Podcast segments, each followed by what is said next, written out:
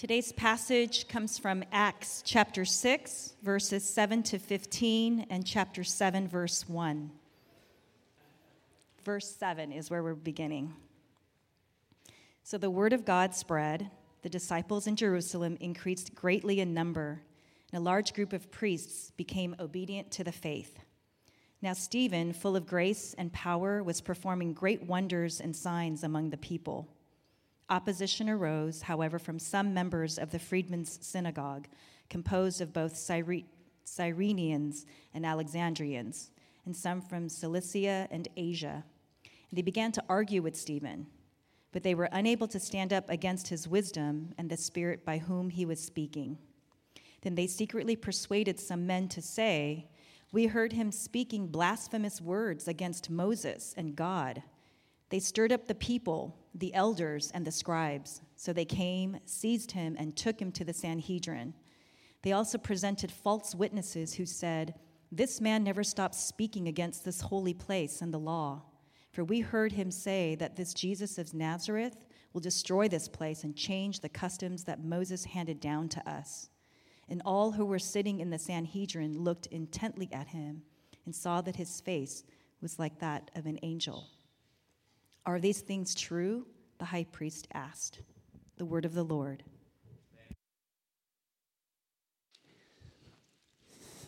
Thank you, Khan um, Sohi.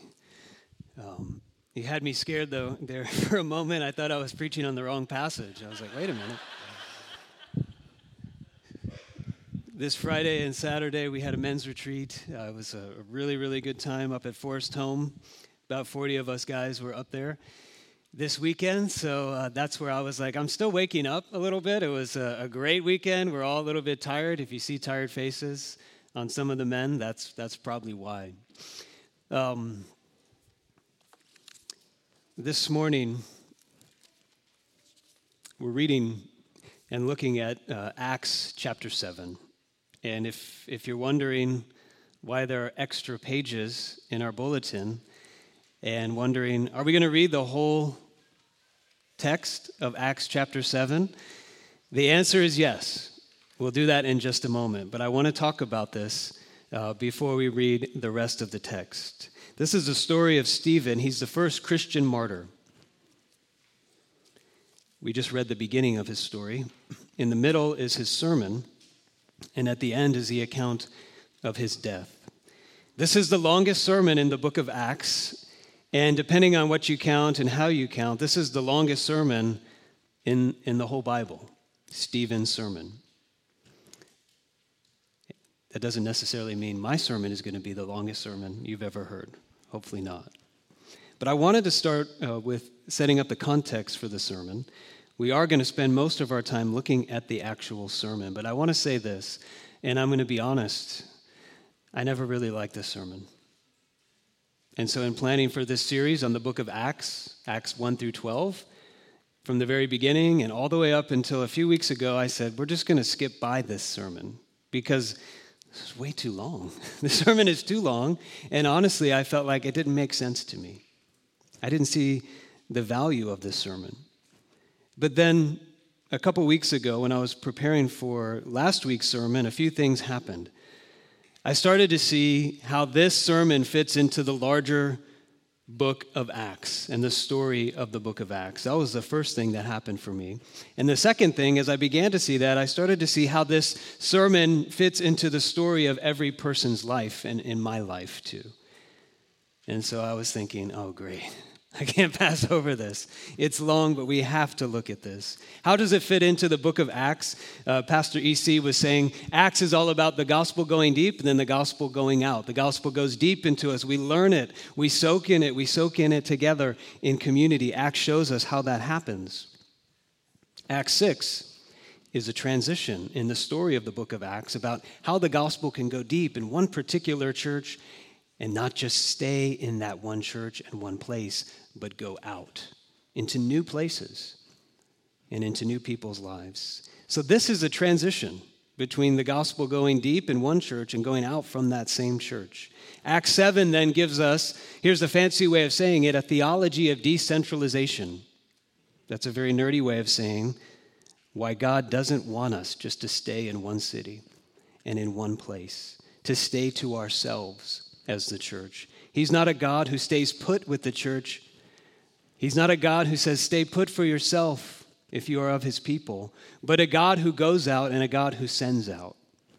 So, this sermon explains how it is a part of God's plan, how the church began to go out, and how the message of Jesus began to spread throughout all of the ancient Roman world. That's how it fits into the book of Acts, but how does it fit into our lives? I want to say this before we read it, just so you can start looking for things as we hear this sermon. Nine times in this sermon, you'll see the phrase, our ancestors. Our ancestors. Stephen starts, this sermon. You can look at right there under for reference, Acts 7 2. He says, Brothers and fathers, my family, let me tell you the story of our ancestors. This is our family story.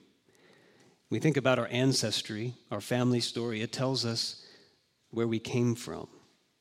And from knowing where we came from, we get a sense of, of who we are, our identity.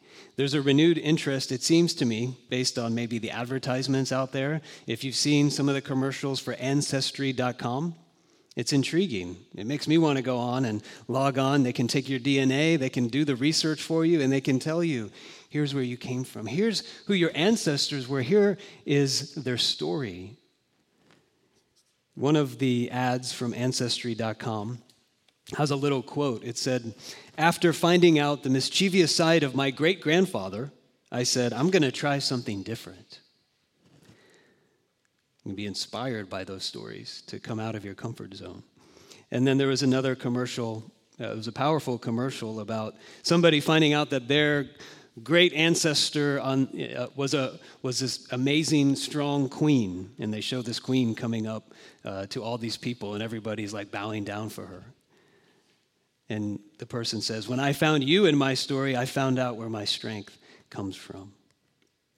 I realized this week that Stephen, here in Acts chapter 7, is not just explaining the story of the Old Testament. When he says our ancestors, he's also giving us an understanding of our own story. This is everyone's story in action. I hope to show you that this morning. So if you're here exploring the Christian faith and, and you have some doubts, you still have some questions, I'd ask you to consider this this morning. How does what Stephen says here help you make sense of your own story? and God's place in your story? I ask you to consider that. Christians, here this morning, my Christian friends, we tend to forget our story. When we do forget our story, we tend to become ingrown, self focused. We tend to become self righteous and very afraid to go out.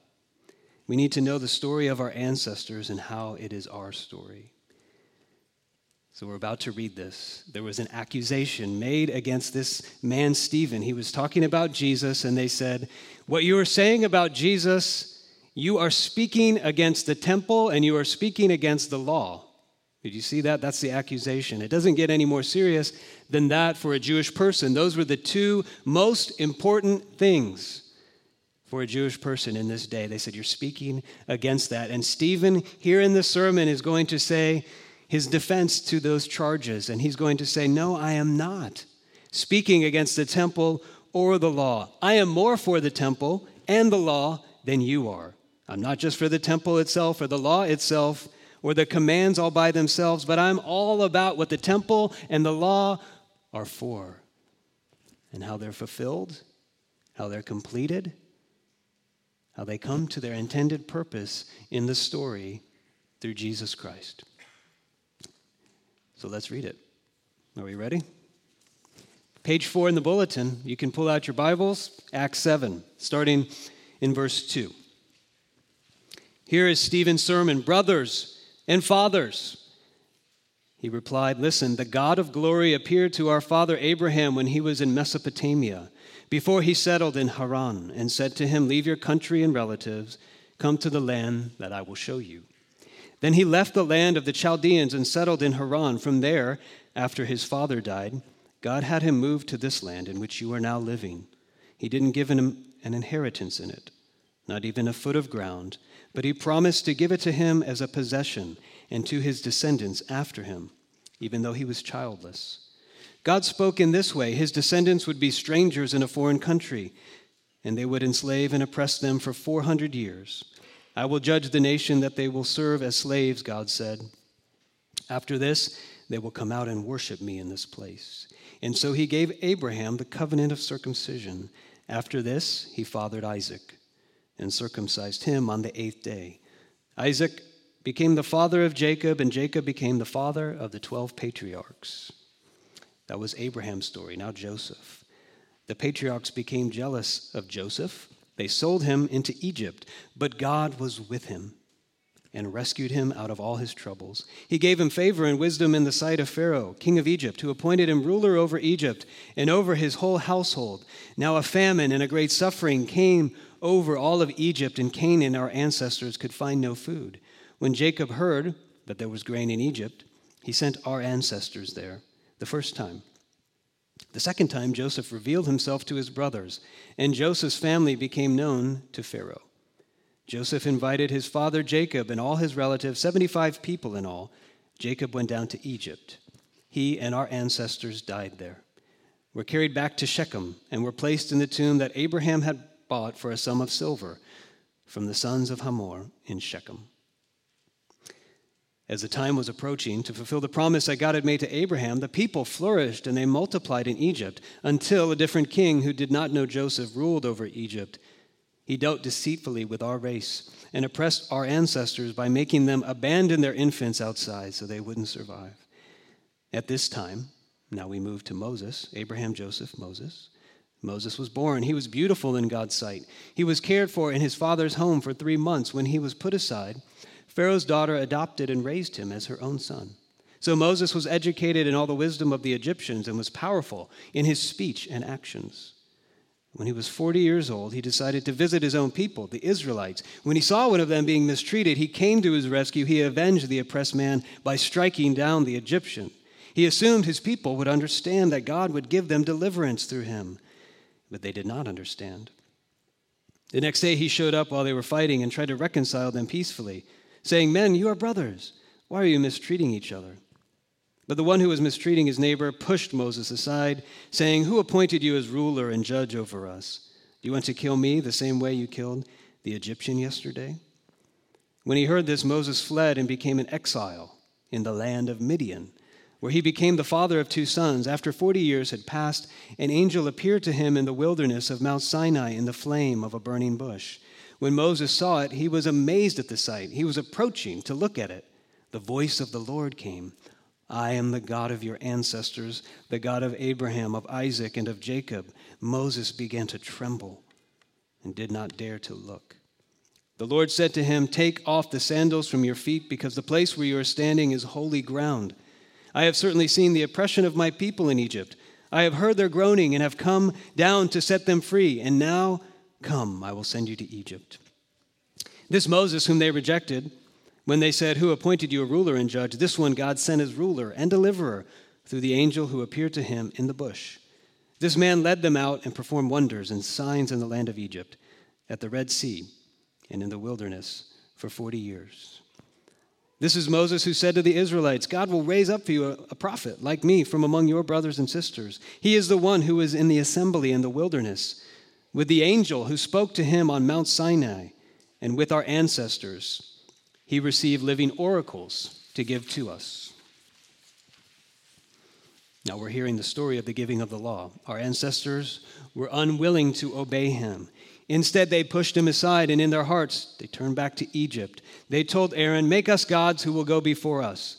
As for this Moses, who brought us out of the land of Egypt, we don't know what's happened to him. They even made a calf in those days, offered sacrifice to the idol, and were celebrating what their hands had made.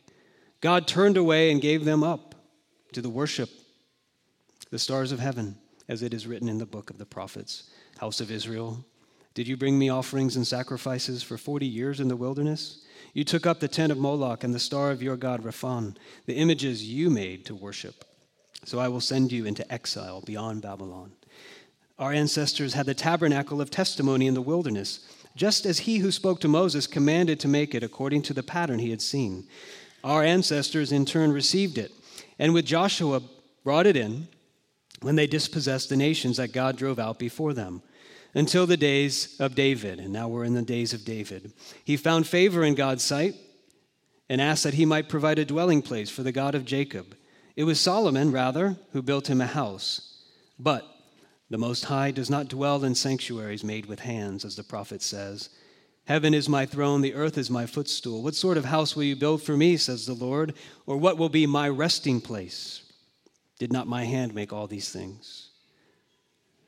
And now Stephen addresses his listeners. You stiff necked people with uncircumcised hearts and ears, you were always resisting the Holy Spirit as your ancestors did. You do also. Which of the prophets did your ancestors not persecute? They even killed those who foretold the coming of the righteous one, whose betrayers and murderers you have now become. You received the law under the direction of angels and yet have not kept it. When they heard these things, they were enraged and gnashed their teeth at him. Stephen, full of the Holy Spirit, gazed into heaven. He saw the glory of God and Jesus standing at the right hand of God. He said, Look, I see the heavens open and the Son of Man standing at the right hand of God. They yelled at the top of their voices, covered their ears, and together rushed against him. They dragged him out of the city and began to stone him. And the witnesses laid their garments at the feet of a young man, Saul. While they were stoning Stephen, he called out, Lord Jesus, receive my spirit. He knelt down and cried out with a loud voice, Lord, do not hold the sin against them. After saying this, he died.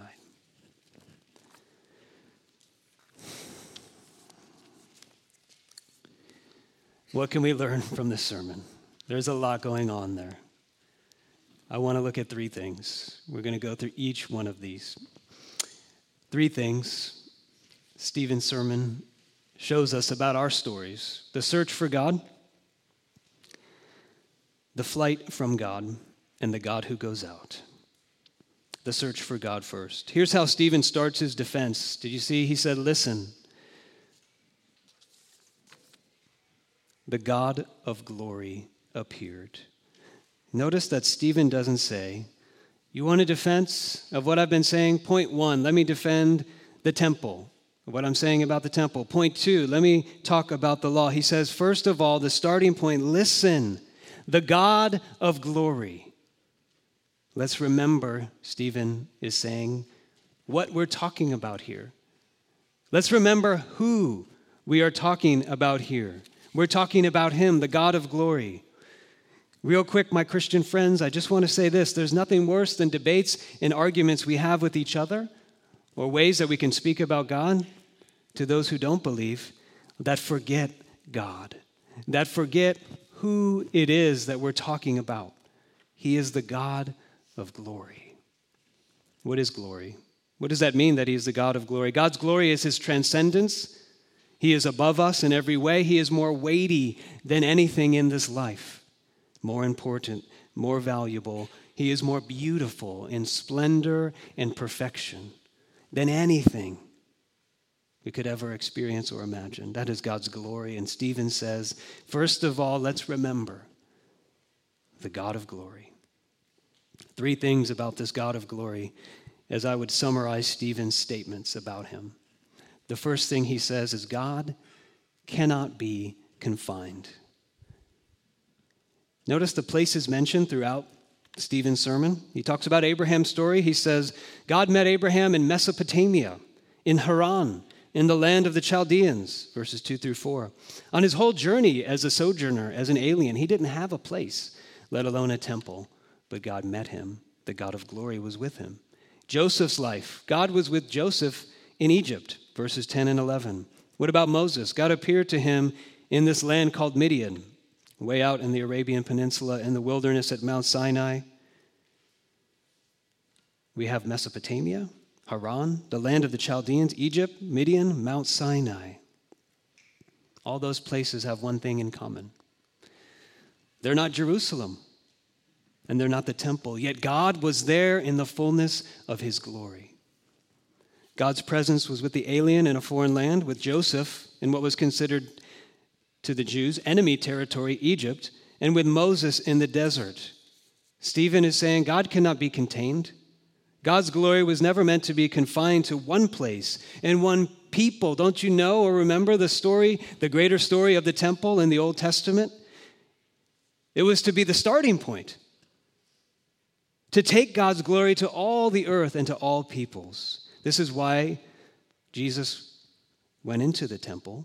He started turning over tables and he said, My house is supposed to be the house of prayer for all nations. This is not about one place or one people. This is about the glory of God being known by all peoples. So God is not a stationary God. Did you notice? God is always on the move. He's always on the move out. And the people of God, therefore, the goal of the people of God is not to build walls of confinement around God, but to follow God on his move out. God cannot be confined, God also cannot be predicted. Where can we find this God of glory?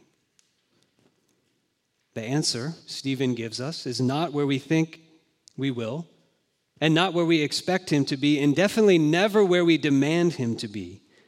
Remember our story, he says, God was not with the powerful and the mighty, those who thought they had him figured out. God was with the wanderer Abraham, he was with the sufferer Joseph, and the rejected Moses. God's glory always showed up in ways that surprised.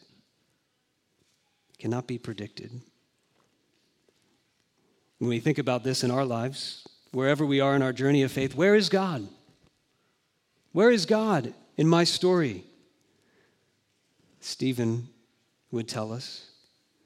We find him when often when we think we're lost and we're wandering. We find him often when we think he's abandoned us in our suffering.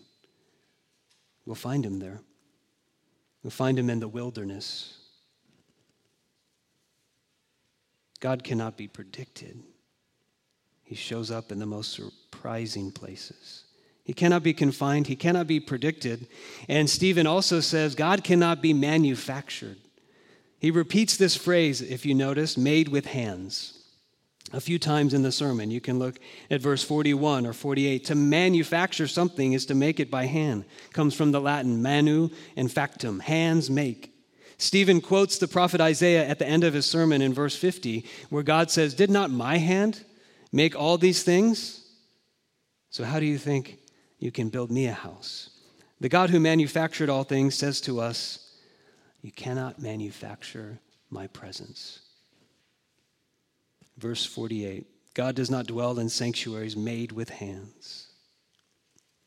And in the temple, this was what was shocking to the people of the time, and this should have some shock value to us. In the temple, this was God's idea. In the temple, something God given can turn into something man made. We'll come back to that later. There's another sermon in Acts 17. Later on, the Apostle Paul, he's actually uh, giving a little bit more of a lecture to the philosophers in Athens, Greece, in 17, uh, verses 24 through 27. He's speaking to the philosophers in Athens about the temples that he sees in that Greek city. And I want you to read to you what he says. Notice how similar it is to some of the things that Stephen said, and to a very different audience. The God who made the world and everything in it, he is the Lord of heaven and earth, does not live in temples made by hands. Neither is he served by human hands as though he needed anything, since he himself gives everyone life and breath and all things. From one man he's made every nationality to live over the whole earth. He has determined the appointed times and boundaries of where they live. He did this so they might seek God, and perhaps they might reach out and find him though he is not far from each one of us. Paul says, I see what's going on here in all these temples and all these things you've manufactured. You are searching for God. You are searching for the God of glory. We all are, but he cannot be manufactured. When you have a toy or a small appliance or something that you buy, usually there's a label, right, or a sticker or, an imprint that says made in, made in China, in Mexico, in the USA. It tells us where it was manufactured. Stephen is saying in our search for God, we need to regularly check the manufacture label on our view of God, on our conception of God, and ask ourselves is this a God that I've made, or is this the God who's made me? Our search for God will not be, cannot be satisfied in gods that we manufacture. Just a, thought here, application thought. Um, every ancient culture had temples, right? I was Googling it this week. I just put ancient temples. And it's fascinating to see all the different architecture, all the different temples from the native people of the Americas to Egypt, to the ancient people um, in, the, in the ancient Near East, to India, to Europe. The story of every culture is filled with all these temples that were built. There was a search for God in every culture, a search for the transcendent, for some glory beyond us. And you might be saying, well, that was the ancient world. We don't build temples anymore. What about in the modern secular world? Aren't we past the age of temples? And let me just ask you to consider something. I don't think we are. In those days, the, the temple was the tallest and the largest building in, in the community, in the city. What are our largest and tallest buildings? I was thinking about that. Aren't they uh, our places to shop? Our places to be entertained, our stadiums, our places to work, the tallest buildings we make. I would suggest and submit to us all that in all these places we're looking to transcend normal earthly life. We're looking for glory beyond us, to go up to search for transcendence. The story of the Bible is that the great search in everyone's story is to see the glory of God. God Himself. What is the chief end of man? We have a catechism, it summarizes our theology. What is the chief end of man? The reason God made man, it is to glorify God and to enjoy Him forever. That's why we were made. That's what we're searching for in all of our lives.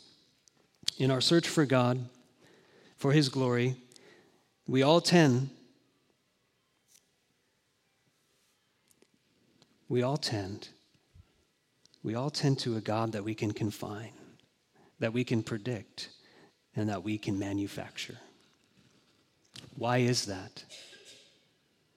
Every person searches for the glory of God, but let me move to point two. Every person runs from the glory of God, the flight from God.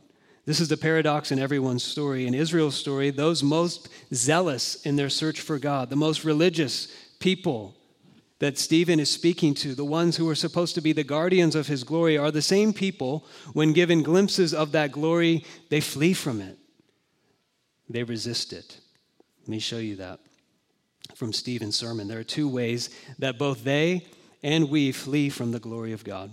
This is in their story. And this is in all of our stories. There's two, two directions you can go, and they go in both of these directions. We can flee from God into religion, and we can flee from God into irreligion. Let me talk about the irreligious flight from God first. Where is this? Look at verses 38 and through 43. That's on the bottom of page 5 and then the rest of page 6. When God spoke to Moses on Mount Sinai, He's telling them, This is our story. Remember this part of our story. And gave the people the Torah, the law, the living oracles, verse 38 says. What happened? Moses said, Do you remember what happened? Our ancestors were unwilling to obey. They pushed him aside. They turned their hearts back to Egypt, and they looked to Aaron and said, Can you make us a new God? We want a different God.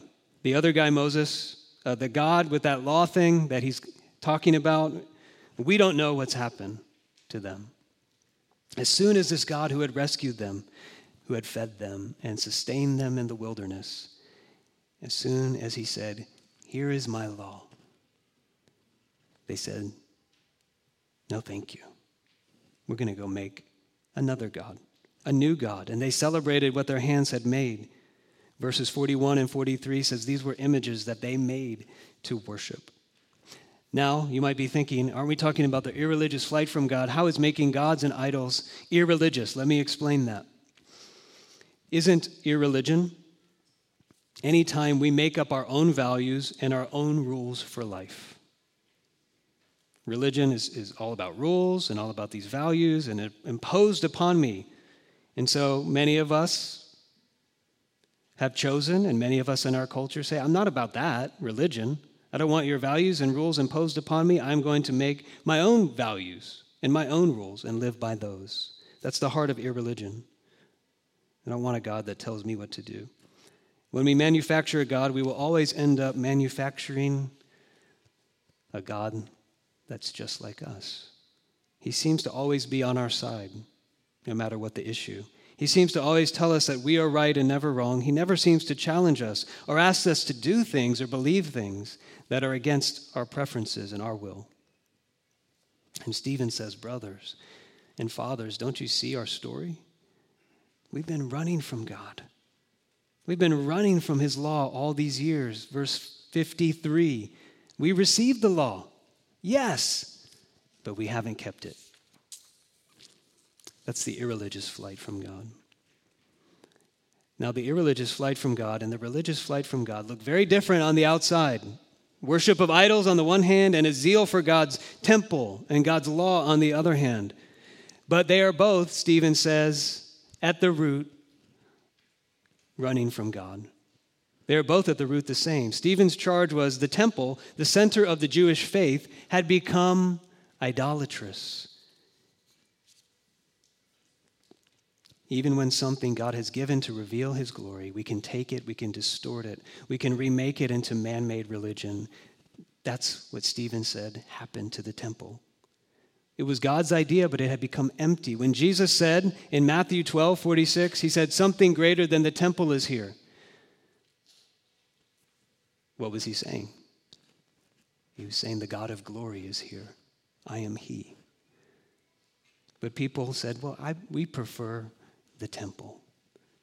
And what was happening was they were actually running from God into the temple, not running to God in the temple. All throughout Stephen's uh, sermon, he gives us the signs. How do we know if we are just fleeing into religion, away from the God of glory? Here are a few signs that Stephen points out. It's when we're more focused on other people breaking the law and the ruls than how far short we fall from the glory of God ourselves and the law of love that he has given to us. Stephen says, Don't you see our story? We've always fallen short. We're so focused on other people's sin, how far people out there are from God. That's just a form of fleeing from God. Stephen also says there's a focus on external behavior, but there's no inward reality. Verse 51 you have uncircumcised hearts and ears. What does that mean? It means you keep the letter of the law, you follow the law externally, you look good and right and religious on the outside, but there's no inward reality. This can happen to us when we lose sight of the point of our spiritual activity and our obedience. Good things can become empty of God. It can be Bible study, church activity, any number of things. It can even be our morality and our goodness becomes empty of God. They can become all ways that we flee away from Him. Third sign, Stephen said, when people, he says the prophets, show you your inconsistency. Instead of repentance and sorrow, instead of seeing, yes, you're right, I don't live up to the law. Instead of that, you get angry and you become even more self righteous. Stephen says, Don't you see this in our story? The temple, it's empty of God's glory. It's not about Him, it's about us. It's the way we've been hiding behind our religion. We are lawbreakers since the very beginning. So let me pause and ask you how in your story do you see yourself reaching and straining for God's glory, transcendence, something beyond, something outside of you? But how do you see yourself fleeing? Fleeing away from God into irreligion or into religion?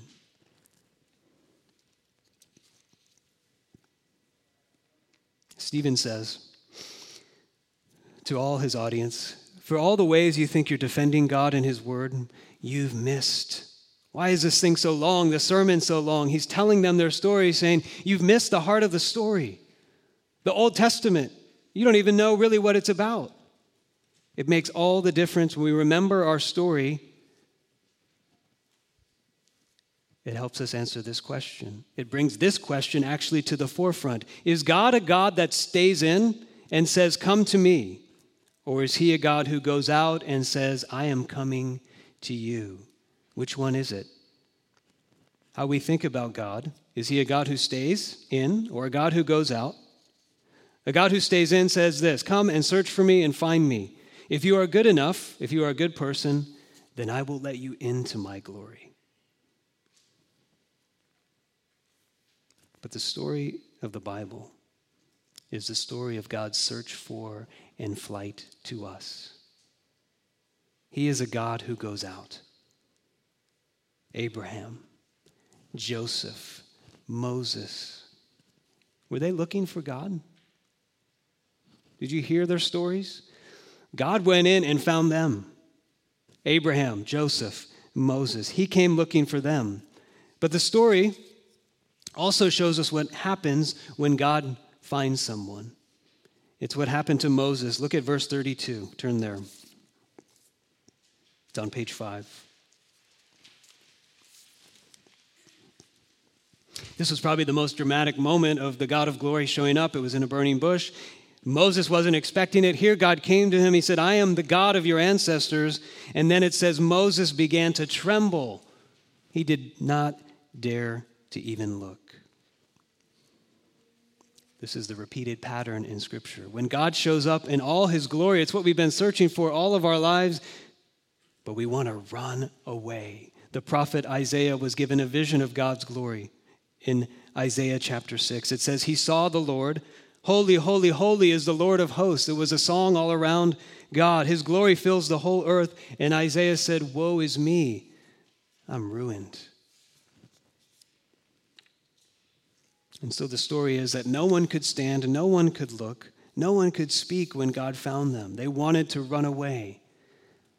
But what happened here with Stephen? It says at the end of the text, Stephen saw the glory of God, just like Isaiah, and the heavens were open to him. Why wasn't Stephen undone, trembling, and running away? It's because of what his sermon was all about. It's there on page six. I want you to see this. Verse 52. In all are, they're fleeing from God and all they're resisting from God, he says, You even killed those who foretold the coming of the righteous one, whose murderers and betrayers you have now become. Stephen was saying the whole Bible, our whole story is about the coming of the righteous one. The righteous one who comes to find us. This is what the story is all about. This is the one who comes to bring us into God's glorious presence so we won't flee. What Stephen is doing, I'm going to put it up here. One more passage for us to read, and it's very, very important that we get this. He says, The righteous one. Who is the righteous one? He was spoken about by the prophet Isaiah in 53. Let's put that passage up. Isaiah 53, 11 through 12. Who is the righteous one? Well, it's one who out of the anguish of his soul shall see and be satisfied. By his knowledge shall the righteous one, my servant, make many to be accounted righteous. He shall bear their iniquities. Therefore, I will divide him a portion with the many. He shall divide the spoil with the strong, because he's poured out his soul to death. He was numbered with the transgressors, yet he bore the sin of many and makes intercession for the transgressors. This is what the whole story was all about the coming of a righteous one. He will make many to be righteous, like him. How? By bearing their sins, by pouring himself out, his soul to death, by being numbered as a rebel, as one who flees from God. He was treated like that, by bearing the sin of the rebels, by interceding for them. It says, out of this anguish, the righteous one will see and be satisfied. What will he see? What will the righteous one see and bring him satisfaction? He will see that he gets to share what he has with many. What makes it all worth it to him? Seeing us come home to the glory of God. This is Jesus, friends. Jesus is God coming out for us, out of his glory, to bear our sin, to make us righteous, to bring us into his glory. In Jesus, the search for God is over. In Jesus, the flight from God is over. Stephen saw the glory of God, the heavens opened up, the presence of God. It didn't undo him. He didn't run. Instead, it filled him with a joy and a calm, somehow, a joy and a calm that was greater than even the enemies that were onrushing him, his suffering and his death. It filled him with forgiveness for his enemies. He saw the glory of God. He didn't go face down, he wasn't trembling. Instead, he said, Look, I'm being welcomed. There's Jesus. And what does it say about Jesus? He was standing at the right hand of God. As far as I know, this is the only place that says Jesus was standing up. Usually he's sitting at the right hand of God. It's his place of ruling and reigning. That's the image we're given. But here he's standing. Have you ever walked into a room or been in a room when a guest of honor enters and everybody stands? That's what you're supposed to do for the President of the United States. When the President enters the room, everyone stands. When a bride comes down the aisle, when I do a wedding, I say, rise for the bride. It's out of honor, it's out of respect. Instead of Stephen falling down, here Jesus is standing up to welcome him into the glory of God. Friends, when our faith is in Jesus, where He is, is where we are. Where He is, is where we belong and where we are welcomed. He's covered our sins, He's borne our sins, He's poured Himself out for all our law breaking, all our religious hiding and fleeing, and He makes us righteous like He is. So we can be brought not just into the glory of God but at the very right hand of God, the place of honor, the place of respect. In Jesus, the gospel is that's where we belong, right at the right hand of the God of glory. What does this mean? Final thoughts. Friends, it means in our sin, in our failure, and in our shame, we never ever have to run away from God. We can always run to God. By faith in Jesus, we never have to run away from God, no matter what it is that we're dealing with, that we've done. We can always run to God, and He will welcome us into His glory at His right hand to assure us of His love, to comfort us. We're always welcome there. In our suffering and even unto our death, we can have peace. God is with us to the end. In opposition, we can grant forgiveness like Stephen did here. Greater than our desire to be right, our desire is that others may know this God who's gone out for us. And that's my final thought. As we're thinking about going out, what does that mean as a church? Why do we go out? Why don't we just stay comfortable and just do our thing here? My Christian friends, consider this. If everyone is searching for God but can't find him, if everyone is fleeing from God but is afraid to find him, then as Christians, we get to show and we get to tell people here is where you can find God. You don't have to flee from him, you have nothing to be afraid of the God of glory has come out for you. This is the good news. The good news of how God welcomes us in. And so we get to welcome others in. God is a God who sends us out in his strength, in his power, to welcome others in. Amen. Let's pray.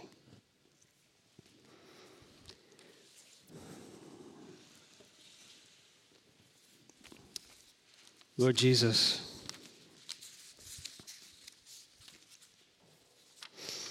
I pray now that as we are considering the sermon we read from Stephen, as we're considering our own story, I pray you would help us see how we are at work searching from you. We are searching for you in our hearts, in the deepest parts of our soul, in the things that often drive us and shape us, that we are searching for you. And I pray you would show us the ways that we are, are fleeing from you. And that you would bring home to us deep into the deepest places of our hearts. That you are a God who has come out to find us, to bring us home, to welcome us in, even to your glory. That which we were made to enjoy, that which puts our souls finally at rest. Give us fresh amazement and wonder that you have done that for us in your Son Jesus. I pray. In his name, amen.